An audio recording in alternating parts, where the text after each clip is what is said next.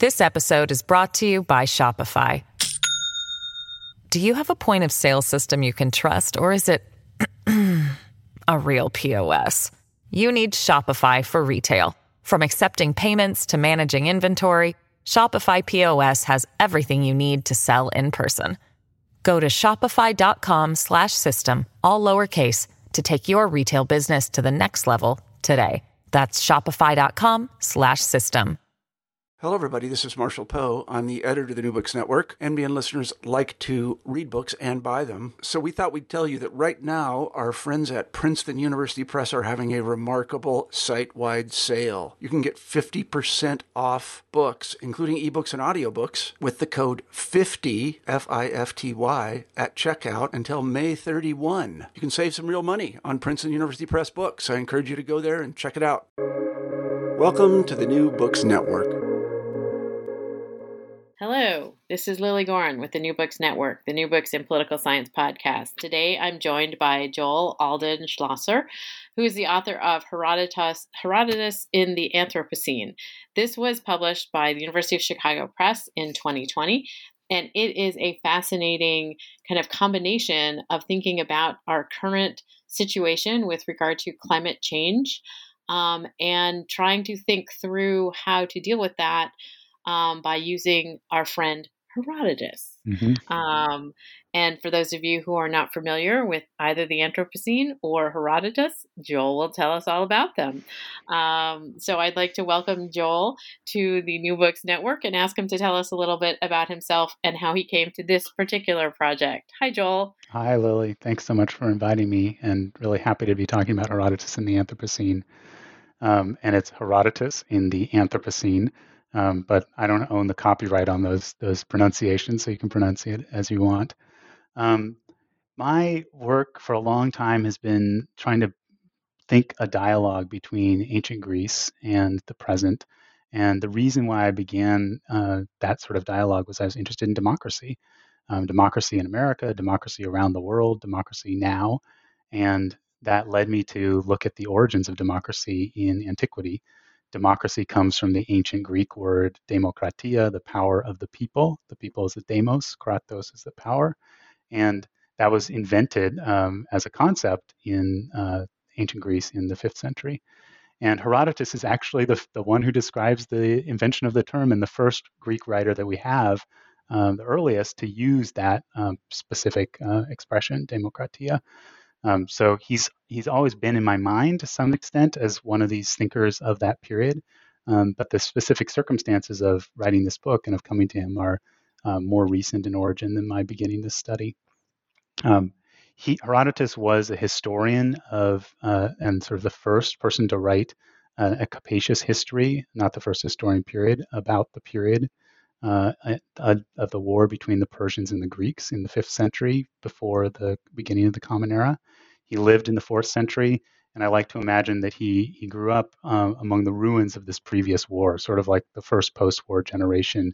Uh, he um, was born in the area of what's now Western Turkey, the islands that were sort of mixing spot mixing pots between the East and the Persian Empire and other um, groups uh, that inhabited what is now Turkey all the way into Iran um, and the so-called West, although they didn't consider themselves the West, the Greek-speaking peoples. Um, and that was a conflict area between the Persians and the Greeks when they were uh, at war with one another. Um, he likely traveled all around the Mediterranean region. Uh, we don't know a lot about his biography, but based upon everything that he seems to know in his histories, uh, he visited probably North Africa, may have sa- sailed up the Nile, and definitely spent time in Athens and in other Greek-speaking cities. Um, he... Uh, is, is sort of credited with inventing the term history. He describes the work from the first page as a historia, which means an inquiry, um, most literally. There wasn't a genre of history. There were no history departments. Um, There's no nobody writing uh, dissertations or books about history. Um, but he became a sort of guiding light, so much so that Thucydides, who is the other famous historian who is uh, slightly younger, found it necessary to compare himself directly to Herodotus at the beginning of his history and say, I'm not telling stories the way Herodotus does, I'm giving you the real facts. Because Herodotus's history is uh, if those of you who read it would have discovered from the first couple of pages, filled with all sorts of wonderful stories and hilarious uh, anecdotes and comical observations and scientific reflections and musings, and the gods are there, and uh, the winds have presences. So there are all sorts of actors that aren't just human beings and famous, you know, uh, famous people, boldface names. Um, So that's that's a short version of, of him. And then how Herodotus and the Anthropocene came together uh, was I found myself um, teaching a course on justice among nations, which was a course that uh, a professor of mine at Carleton had taught for a long time, and I was replacing him right when I finished my PhD. And that course had Thucydides as a founding text, and Thucydides is probably one of the most read of the ancient authors in political science, certainly. Um, political theorists read him a lot, um, but also people study international politics as the sort of founder of realism. And I proposed, I'd love to teach Herodotus alongside Thucydides just to sort of draw out this contrast. And I think Herodotus is such a imaginative thinker um, to help us think about international politics. Um, and he said, sure. And I ended up having the best teaching experience of my life.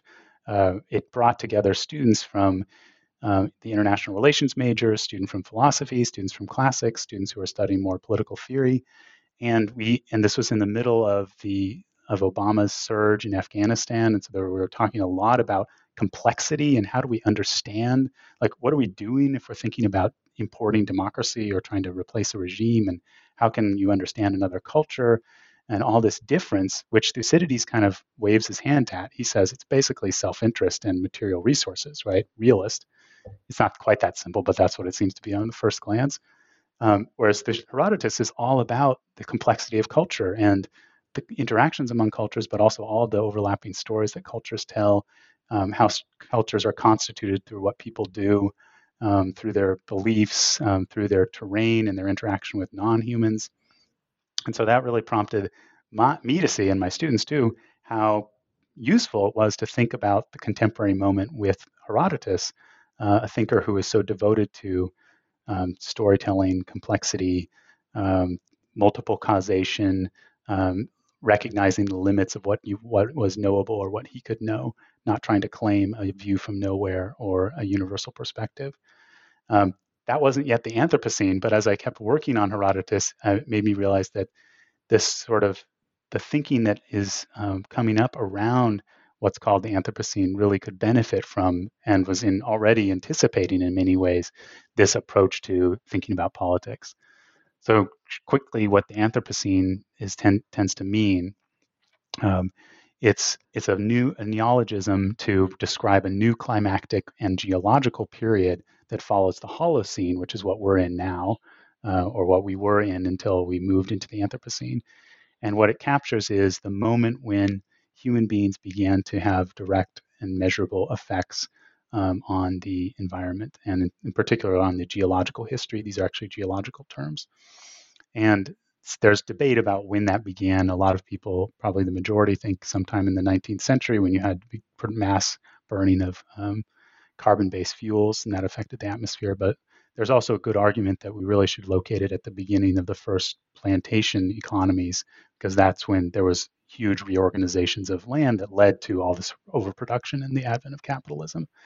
Um, for me, what I'm interested in, particularly in that term, is how do we think about the relationship among human communities and non-human communities? And in particular, what kinds of inquiries are appropriate when we can't actually encompass or um, name or understand everything? Um, and Herodotus both gives us a form of thinking about Uh, politics that is beyond just the human and the sort of human-centered community. And he gives us concepts for starting to think about what would the content of that politics would involve, if it involves something more than just um, laws and institutions and the kinds of things that political scientists tend to study first. And this is a complex book in trying to weave together um, both the how and the why, as you, you say in the book. Um, but I wanted to take us just a small step back to get a little bit more into Herodotus, not only in, in context of Thucydides and, and, and to some degree his role as a historian, um, but the fact that he integrates narrative uh, and as opposed to some of the other ancient um, scholars, um, because Socrates didn't write. And so we only have Plato, who sort of scribes the dialogues. Um, but Aristotle's lectures were his students' notes and so forth. So Herodotus actually wrote his histories. Mm-hmm. And in the histories that he wrote, they go in lots of different directions, which mm-hmm. is one of the reasons, as you've noted, they were useful to look at, um, particularly in contrast to Thucydides, which is a kind of straight historical sort of perspective. Can you um, explain a little bit more for people who aren't as familiar as you are with Herodotus, um, to some degree, how he has also come through to us now? Um, you you note in the acknowledgments, of course, he his histories play a major role in the book and the movie The English Patient. Mm-hmm. Um, and but not everybody reads Herodotus these no, days. Is no, that correct, Joel? That's correct. um, and so, yeah, he. I mean, I think that his his reception is a whole other story um, worth telling, um, and it's been told and inquired by other people. But he's been. Insofar as he's been, he's, people have been reading him, primarily it's been by historians and ancient historians. And one of the amazing things about his text is that archaeologists have found things based upon studying Herodotus. Like, oh, he says this is next to this thing, and then they go out and they dig and they find what he said was there. Um, so that's one of the indications for some of these things that they know, uh, they're pretty sure that he was physically present about the thing that he was writing about. Um, but in political science and in political theory, Um, Herodotus has, has not been read very much, um, barely talked about. And I think that's because, as you said, the emphasis has so much been on forms that are that seem like they're philosophy, they're making arguments. And that's a sort of prom- prominent, predominant form in political science and political theory. Uh, my teacher, Peter Euben, his first book, um, The Tragedy of Political Theory, was subtitled The Road Not Taken. And that book is about how Greek tragedy leads to a different form of thinking about politics. And I think that Herodotus is another road not taken. Uh, it's a road that's not taken similar to tragedy, um, but a road that's quite different from the typical road of Aristotle and Plato. And when I contrast them, I don't mean to demean them, because I love them and spend a lot of time teaching and thinking about them, but I do think there are differences. And as you said, narrative is one of the differences. And one of the guiding lights for me in thinking about Herodotus was this passage from Uh, Walter Benjamin's essay, The Storyteller, where he says, a narrative contains an amplitude that information lacks. This idea of amplitude to being a, a form that can hold complexity and, and multiple interpretations, which is actually, I think, more like reality. You know, we tend to think we can tell one story about this thing and think that's the main story or that's the single story. Um, but Herodotus shares a trait with me, which is skepticism about any monocausal account. Like, everything has to have multiple causes. There are many reasons for things to happen, and a story allows you to weave those together in a way that it's very hard to within with an argument. Um, the other dimension of that is that I think Herodotus was, like the tragedians, was writing for a public in a very different way from the philosophers. Um, The philosophers were writing texts, although the degree to which they were circulating, we don't know. I mean, Aristotle, these were likely lecture notes that were kept um, by students of his. Herodotus, it's clear that this was written for performance. So it was like tragedy. Somebody would be performing it out loud, probably a, you know, a gathering around some sort of a celebration. They'd say, tell me that story about Hippoclides. And uh, Herodotus, the way he tells it, has all these phrases Um, that are clearly linked to oral storytelling traditions, little repetitions and circular patterns. And a lot of his structure is, owes, um, is owed to Homer and the way in which Homer built these sort of poems out of oral traditions. So that sort of performative element and this desire to reach a public, um, I think, is one thing that Herodotus really is distinctive and that we can recapture in political theory. If we're going to look at this and thinking about politics, this road not taken, the road not taken is one that is embracing complexity as opposed to parsimony and reduction. And that's also thinking about how are we always telling a story? I mean, an argument is a story. It's just one kind of story, often a kind of boring story.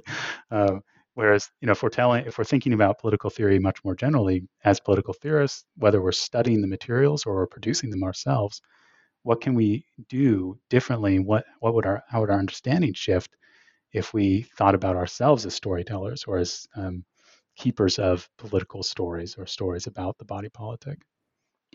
Yeah, one of our colleagues has written this really fascinating book about how television shows are also telling stories about politics mm-hmm. and political science, and political science in particular in the contemporary period. Um, uh, Dyson, I forgot what his first name is, um, and he can now beat me up on Twitter for that. Um, but it, it's it's a it's goes to your point that. Um, politics is storytelling. Mm-hmm. Um, it just may be if you're making an, a policy argument on the floor of the United States Congress, it might not be as interesting as the the story you might see in a movie theater um, or something or or in other, another venue. Um, so that the the role of narrative, I think, is is very important. And you talk about Herodotus providing, as you say, the road to complexity in order to think about um, the life that we will be having moving forward in in the world. And this mm-hmm. is about climate, this is about humans, but it's also about, as you note in the book, non-humans, the other components that we think about um, or that we don't necessarily think about when we think about politics. That when we have a hurricane season, um, that we have to respond in a in a way to the hurricane season because of damage and and so forth. But that the hurricane is not seen as part of our politics, mm-hmm. and and to some degree, I I'm finding your your argument interesting in thinking about how we need to start recrafting our thinking. Um, and mm-hmm. that Herodotus can lead us in that direction. Can you explain a bit about how we might start recrafting our thinking and how Herodotus can lead us on that path? Yeah, happily. Um, you know, one way I've been thinking about this that's pretty concrete and isn't as much and is developed in the book. Um, it isn't as developed in the book is around rivers. So Herodotus is very interested in not only the people, the Greek-speaking peoples, but peoples all around the Mediterranean. And two areas or groups in particular are Scyth- the Scythians in the north, uh, what is now like Romania, sort of northern Black Sea area up to Ukraine, and the, the Egyptians, um, and who are populated around the Nile and the Nile Delta.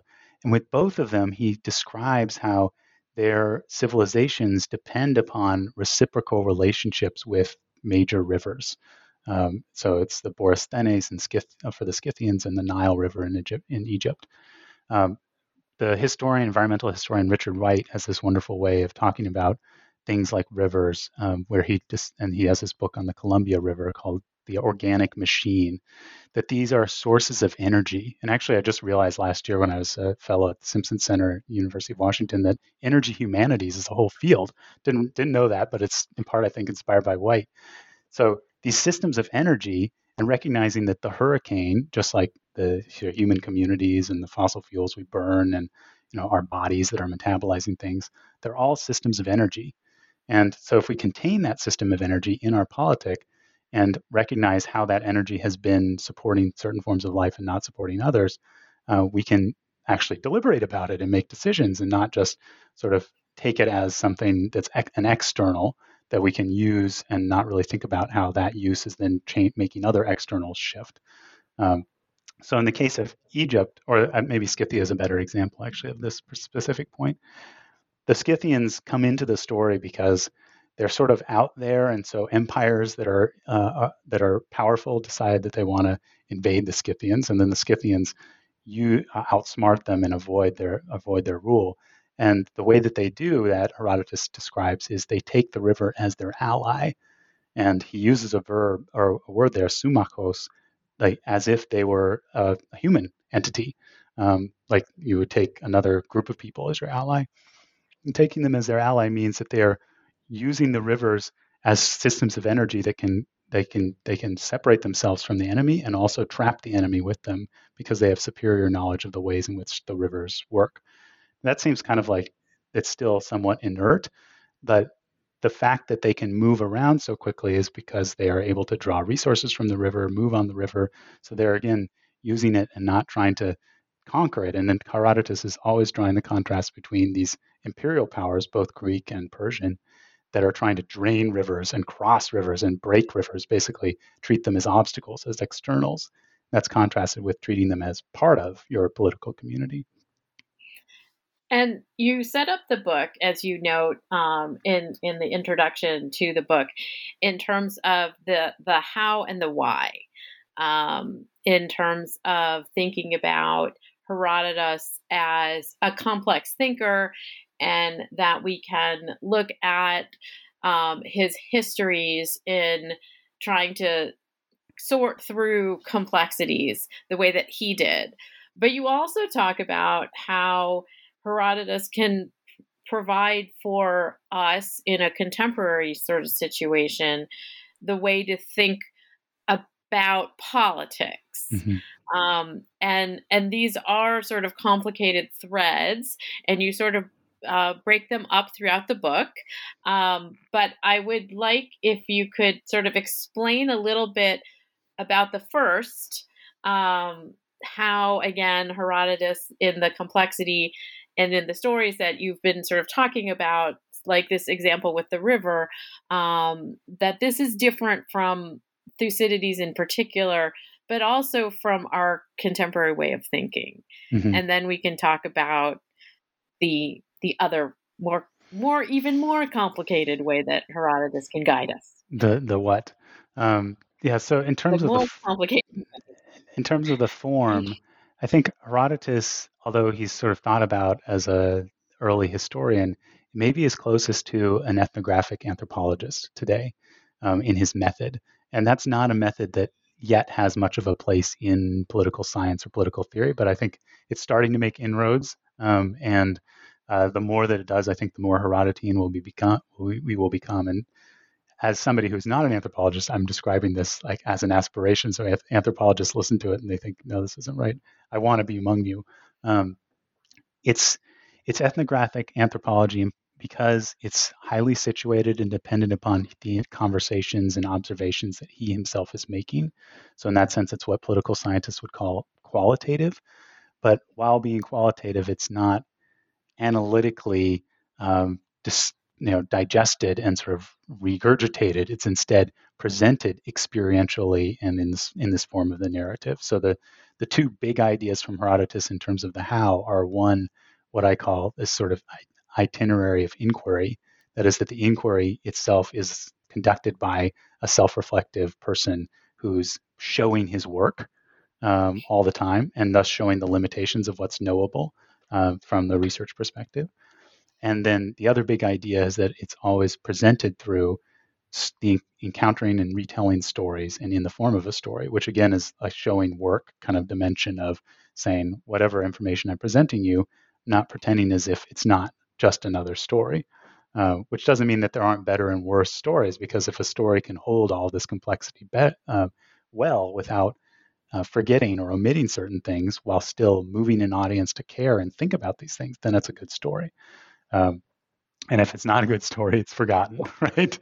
Uh, it's not retold, um, or it's quickly debunked, which Herodotus likes to do. He enjoys debunking stories. This episode is brought to you by Shopify.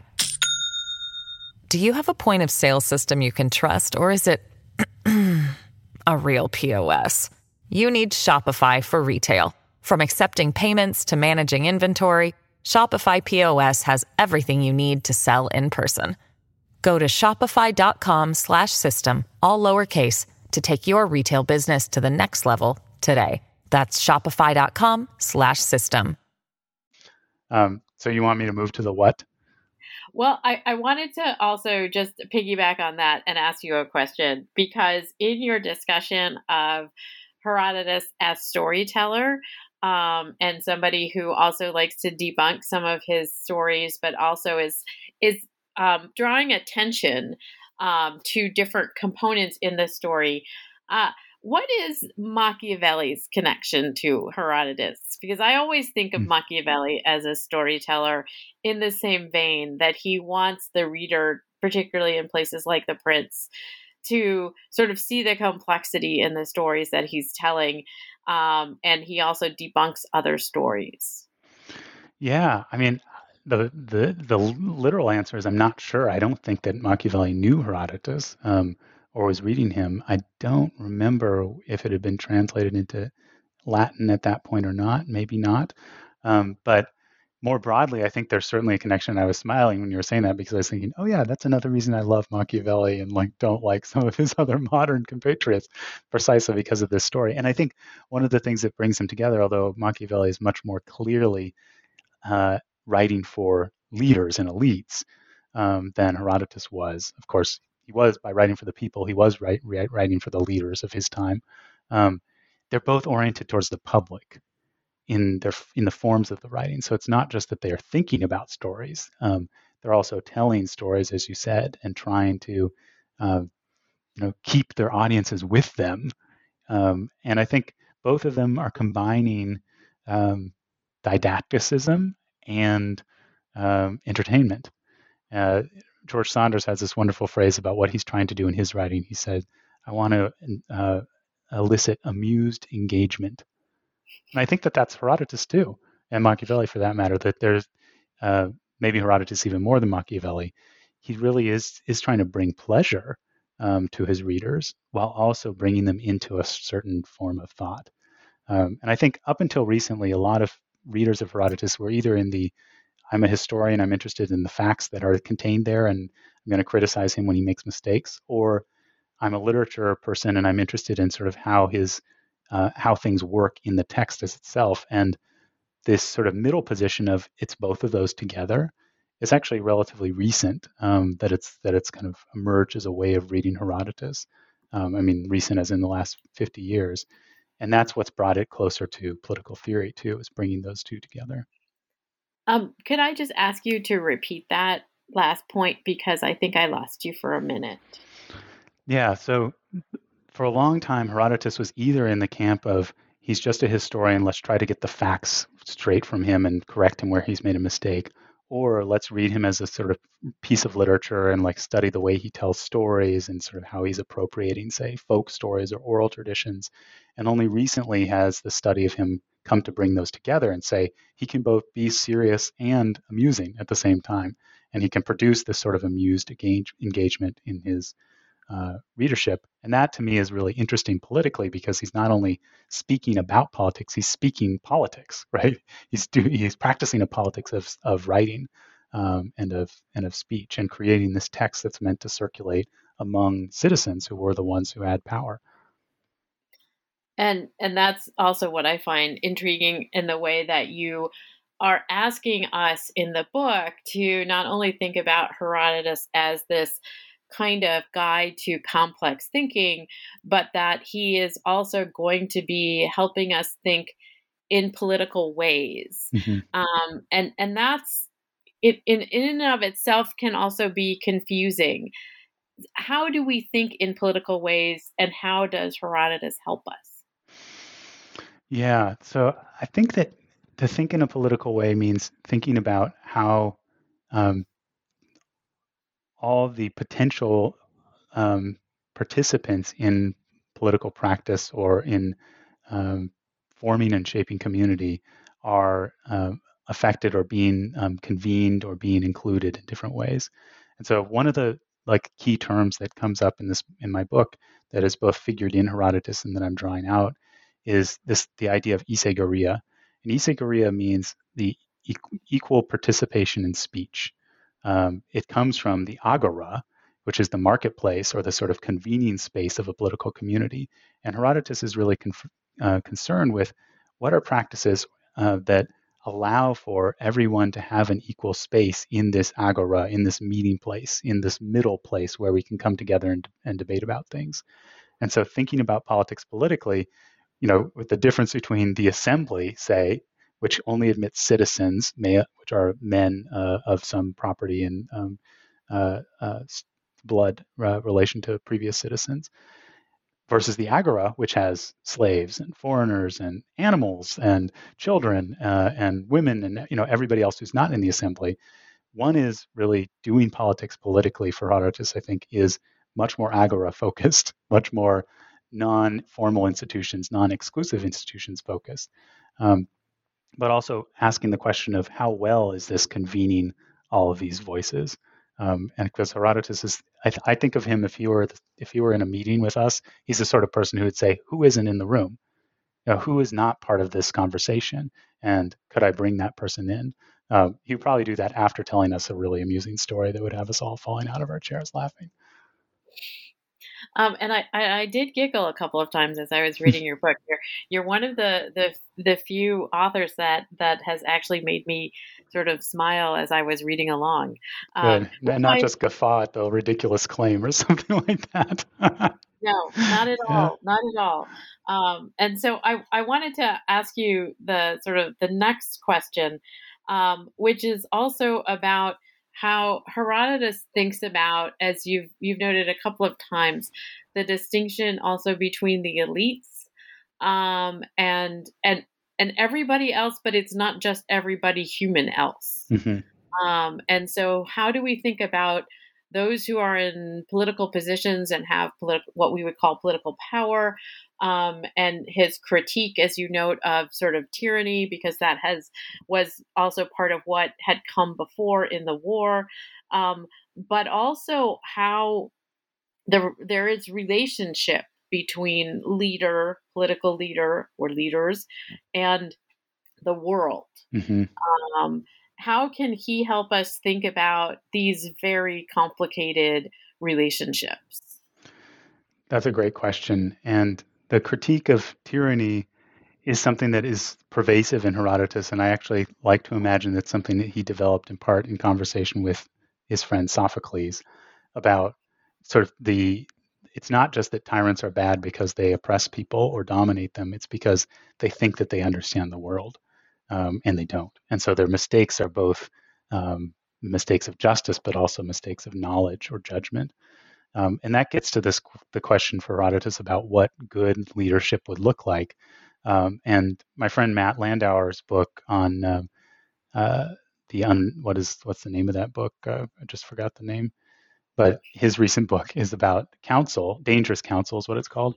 And he has a chapter on Herodotus, which really helped me as I was uh, working on this book, which is that Herodotus is thematizing the problem of how do you give counsel to a leader in a position of authority.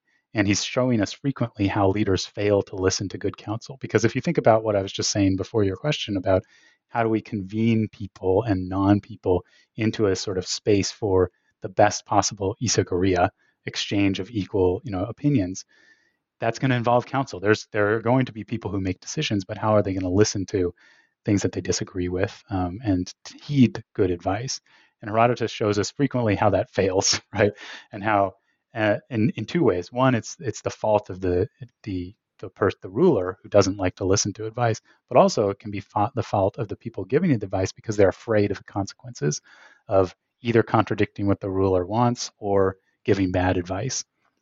Um, and I think Herodotus prompts us to think about structures, political structures of assembly and deliberation um, and convening that can uh, allow for people to take risks uh, about advice giving um, and be held accountable potentially, but also that puts the people who are deciding, because ultimately whether it's the majority or uh, an individual, there's going to be some sort of decision apparatus and mechanism, um, allows them to take counsel well. And one of the points that you also make in, in the course of the book, particularly I believe this is um, in book or chapter three, um, is the practice of nomos. Um, and, and you talk about how this is really the center of Herodotus's, what we would call political theory, mm-hmm. even though he's not writing this in the way a traditional political theorist might. Um, and that this really involves the idea of practice, as opposed to kind of, um, you know, let's have somebody in charge and a judiciary and, you know, somebody who enforces the law and so on. And so, sorry about my weird inflections, um, right? You know, like a lawgiver. Um, so I'm, I'm not Moses, I guess. Uh, so how how does the practice of nomos that you really dive into in chapter three form in Herodotus's thinking, and what can we take from that? A lot of things, and nomoi and nomos is the, the center, I think, of what I'm wanting to draw out of Herodotus. It's a word that can capture both informal cultures and customs and traditions and laws that are actually written on stone and have been passed by, you know, the assembly. Um, and so what Herodotus does is he's using this term frequently and in a kind of loose way um, to talk about what it is that people live by, how they've come to various agreements or conventions for life. And the and those conventions can be on a spectrum from informal to formal. And I think the reason one one of the reasons that's helpful is it's a reminder that what we think of as law, as something that's out there, was made by human beings and can be remade by human beings. And Herodotus is a constructivist um, who believes that um, human communities are things that human beings are always making and remaking. And that's why nomoi and nomos is a practice. It's something that's done by collectives. Um, he's he's much more interested in these participatory practices than in the formal institutions like you were naming of the three, you know, three uh, structures of government and all these other things that the modern sort of subsequent thinkers get so obsessed with, like which, how are we going to structure this, these things in just the right way so that we don't have to change them ever? Because, because Herodotus is emphasizing that change is always there, which is why at the beginning of his histories, he says, I'm going to talk about great political communities, and I'm going to talk about small ones because the small become great and the great become small. Everything is cycling and in flux for him.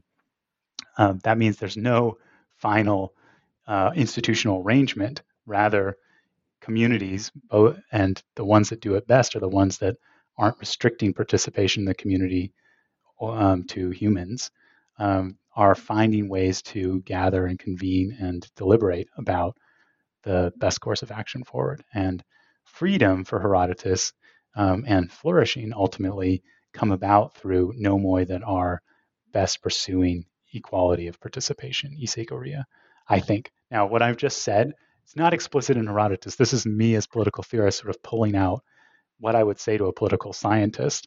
Um, and I've been in a lot of conversations with classicists about this text, and you know, they, they they would push back and say, well, where is that in this particular thing? And it it's not. It's more of trying to articulate um, something distinctive that I think, you know, somebody like Montesquieu maybe has a little sense of this in the tradition of political theory, um, and certainly some contemporary thinkers, um, somebody like Bruno Latour um, is on to something like this. He's thinking about nomoi somewhat, but it's pretty uh, this it's pretty amazing in its distinctiveness vis-a-vis Herodotus in his own time, and I think it's still, because of the imagination of what can be involved in, and what nomoi can possibly be, that's still really um, distinctive today. Um, and in in that regard, you know, we we've also talked about uh, the fact that Herodotus is working with narrative and through narrative, um, and there are other political theorists, at least ones that I would talk about as political theorists, like Shakespeare. Um, mm-hmm. uh, and, and of course, we did mention Machiavelli, who not only wrote The Prince and the Discourses, but also wrote a number of plays. Um, and as you noted also, um, that Herodotus was likely in conversation in certain respect with um, Aristophanes. Mm-hmm. Um, and, and so do we see a similar kind of capacity to think in this kind of comp- complexity through other writers like Shakespeare, per se, um, who are not writing, you know, traditional political theory tracts, um, mm-hmm. but are writing more like Herodotus? Some of the contemporary um, writers, I mean, I could name literary figures that I've written about and have enjoyed and loved a lot, people like Joan Didion or Don DeLillo or Claudia Rankine, who I think all three of them are playing with form in ways that open up political thinking in new ways. Um, but among our set of uh, other academic, uh, and I mean that in a positive way, uh, writers, I think folks like uh, Lisa Wedeen, Timothy Mitchell, uh, Anna Singh, are all, those are people, some of them are in political science, some in anthropology, uh, who are recognizing that the domain of what we think of as thinkable as political scientists, you know, individuals, institutions, laws, is way too restricted. Um, and that the more, more effective forms for um, thinking about a much more expansive uh, domain are forms such as uh, Anna Singh is brilliant in like, innovating in this respect. You know, she's having more narrative chapters, having chapters that are sort of dictionaries. She's created this more, more recently, this whole online sort of repository of different ways of exploring the Anthropocene and visualizing it uh, beyond just the form of a book. Uh, I think that one of the things that the Herodotus book is really going for, and that in the wake of the Herodotus book, I feel really changed by, is just the need for all of us to be more imaginative about form. Um, because the forms that we assume, uh, and we basically, many of us don't even think about, you know, I've got like a manuscript on my desk right now that I'm going to be analyzing. It's written in a form, right? The, this is what an article looks like. Um, that constrains our thinking uh, immensely. Uh, it means that there are only certain, certain kinds of thoughts that are thinkable. Forms afford different forms of thinking. Uh, and so I think the more that we can not only study, but experiment with other forms other than uh, the the inherited form. And as you point out, like, let's even talk about canonical figures and realize that their forms are way more than what we take them to be, right? This is, I mean, I and others, like like my my dear friend Jill Frank, are fighting this fight about Plato all the time, where people say, well, Plato argues this, and we're both like, Plato doesn't say anything. Like, you know, let's start with the form of the dialogue and like, what is that bringing you into? Um, that, you know, there are so many of the thinkers across the canon even who are trying to innovate in ways that we've kind of obliterated because we see want to see them as all leading towards this form of argument that is now what political theory involves, right? Uh, so I I'm I, I see myself as as finding Herodotus, bringing Herodotus to that uh, that fray of of fighting for more imaginative and experimental forms for thinking about politics. And that's what I, I found that your book did, um, and I appreciate that, and so I thank you for that in terms of sort of bringing me to Herodotus, who is not somebody that I had very much familiarity with, um, and the complexity of his thinking in terms of also how do we think about the challenges of our day.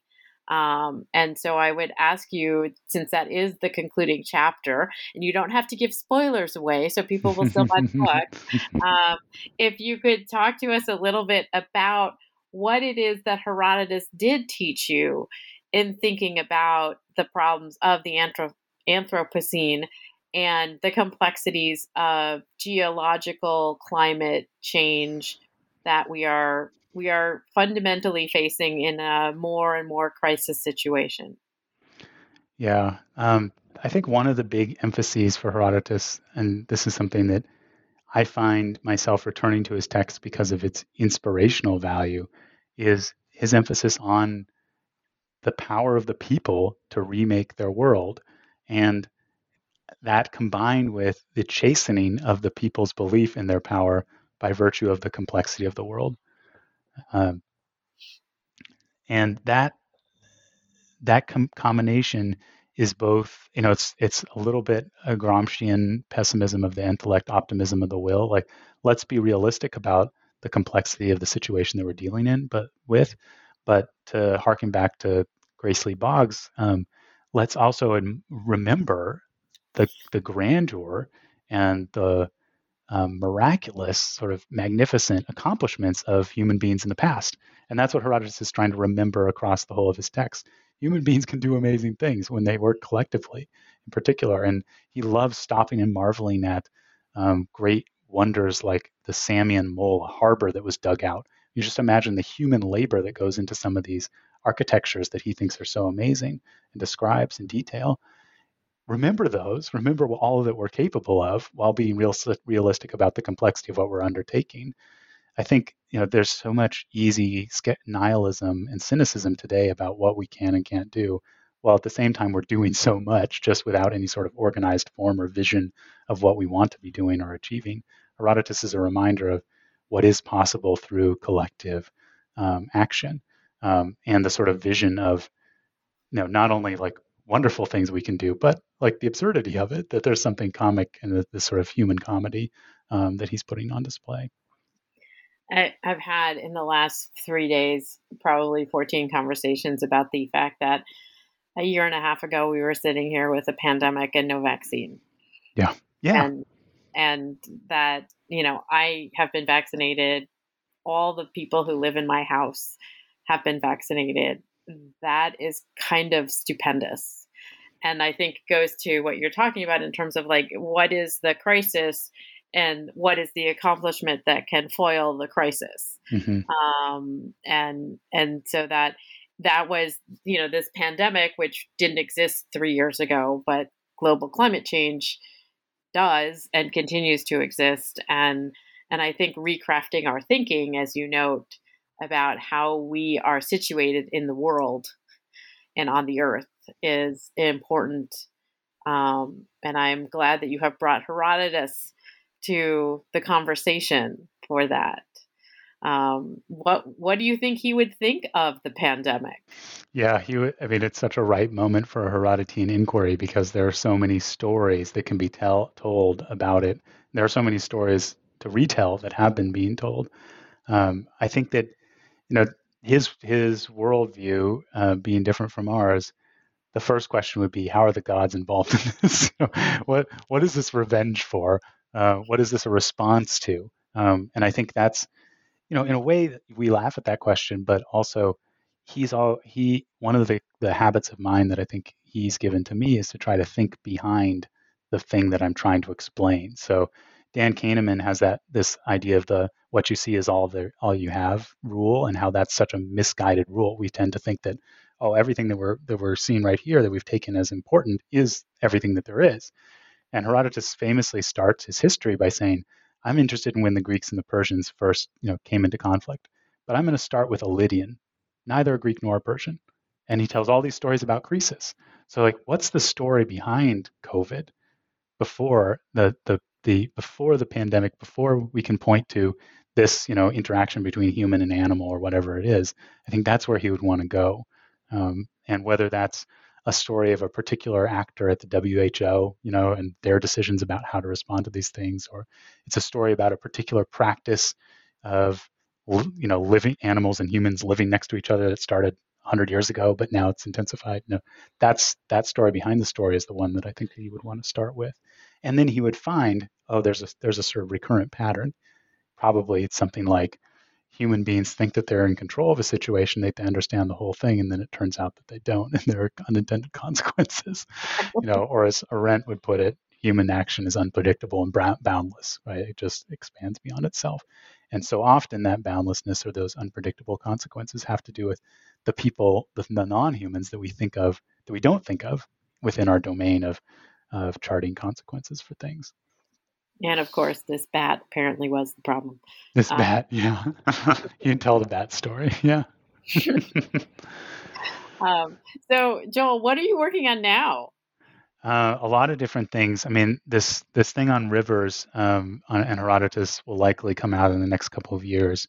Um, but I say years because it's not really written. Um, the big project that I've that I've started um, is really thinking about fourth century politics more, but through the lens of refusal. And it's kind of a continuation of the Socrates book, my previous book, um, in trying to understand how uh, philosophical practice has a political dimension in the context of democracy. But the difference between the Socrates book and this project is that I'm really interested in demo- a decadent, declining democracy, because in the fourth century uh, is when Athens loses the, war, the Peloponnesian War to Sparta. Uh, There are no great civic uh, architectural projects. Uh, there's no Pericles. Um, and by the end of the fourth century, Alexander has taken over and essentially um, colonized Athens. Athens still has power to govern itself, but has no foreign policy as kind of a subject state. So it's during that period that, guess what? Cynicism, Stoicism, and Epicureanism are all invented in Athens. And a lot of the dominant story for that has been these are retreats from the political. These are philosophies of withdrawal and finding stability and structure in a non-political, non-human sort of cosmological space. And I actually think that the stories it's a very different story. The story is actually, these are refusals of uh, decadent politics and attempts to um, bring about and generate a more participatory um, and lively uh, sort of quasi-democratic or in, inchoately democratic political form. So I'm writing on Diogenes, the first cynic, and then there's going to be parts on um, the Stoics and Epicureans. Well, I hope that you'll come on the New Books Network and talk to me about it when it comes out. Yeah, I hope so too, and that it's soon. We'll see. Lots of lots of other things afoot at the same time. I totally understand that, including the end of the semester as these things go. Yeah. Um, so, Joel, I would like to thank you for joining me today on the New Books Network to talk about Herodotus in the Anthropocene. Um, and this was published by University of Chicago Press in twenty twenty. Do you have a brick and mortar store with an online presence where somebody can purchase this book? I do. You can go to the Bryn Mawr College bookstore, and they have a faculty author site, which has my book right near the top um, at, at a fair price, and they'll ship it to you. Great. Thank you so much, Joel Alden Schlosser, for joining me today to talk about Herodotus in the Anthropocene. It's been a pleasure. Thank you, Lily. Likewise. Look forward to the next time.